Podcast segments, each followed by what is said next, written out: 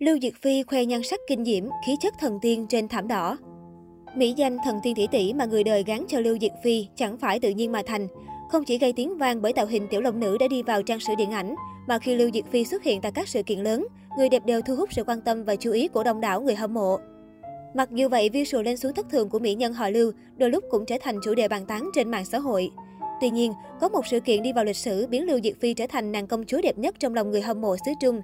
Đó chính là buổi công chúa đầu tiên của bộ phim Mulan vào tháng 3 năm 2020 tại Mỹ. Xuất hiện với váy phượng hoàng hoành tráng, nàng Mulan tỏa sáng với nhan sắc cùng thần thái ngút ngàn. Nhiều netizen nhận định đây chính là thảm đỏ đẹp nhất trong sự nghiệp của Lưu Diệc Phi. Từng khoảnh khắc hiện diện trên thảm đỏ của Lưu Diệc Phi đều để lại ấn tượng đậm nét trong lòng các fan. Có thể nói, đây là một trong những sự kiện mà nàng thần tiên tỷ tỷ tỏa sáng nhất, khoe trọn vẹn được visual kinh diễm, khẳng định vị thế nhan sắc của mình trước truyền thông. Cách đây không lâu, Lưu Diệc Phi được trông thấy đi mua sắm cùng trợ lý tại trung tâm thương mại ở Bắc Kinh. Trong ảnh, Lưu Diệc Phi để tóc đen dài buông xõa không tạo kiểu, chiếc áo blazer dáng rộng phối cùng cả cây đồ đen bên trong. Phong cách ăn mặc rất thoải mái. Cô đeo kính sâm cỡ lớn nhưng vẫn có thể thấy sống mũi cao và đường nét gương mặt đầy sắc sảo. Trang tin cho biết, thần tiên tỷ tỷ không bị ảnh hưởng bởi những tin tức tiêu cực về cô đang lan truyền trên mạng xã hội. Theo Sina, Lưu Diệc Phi đang nghỉ ngơi sau khi hoàn thành tác phẩm Mộng Hoa Lục, đóng cặp với tài tử Trần Hiểu. Đầu tháng 9, The Trace Time đưa tin, người đẹp Hoa Mộc Lan có tên trong danh sách 7 ngôi sao có khả năng bị cấm hoạt động nghệ thuật, đứng trước nguy cơ bị chính quyền đại lục cho vào danh sách đen nhằm siết chặt quản lý, hạn chế hoạt động trong thời gian tới. Những nghệ sĩ có tên bao gồm Lý Liên Kiệt, quốc tịch Singapore, Lưu Diệc Phi, Phan Vĩ Bá, Vương Lực Hoành, quốc tịch Mỹ, Tạ Đình Phong, Triệu Hữu Đình, quốc tịch Canada và Trương Thiết Lâm, quốc tịch Anh. Theo SCMP, công dân của Trung Quốc đại lục không được phép mang hai quốc tịch. Họ phải từ bỏ quốc tịch nước ngoài nếu muốn trở thành công dân Trung Quốc và ngược lại. Trang này cho biết, mặc dù không có lệnh cấm chính thức nào đối với các ngôi sao gốc Hoa có quốc tịch nước ngoài đang hoạt động tại đại lục, nhưng công chúng xứ Trung thỉnh thoảng vẫn chỉ trích những người nổi tiếng mang quốc tịch nước ngoài.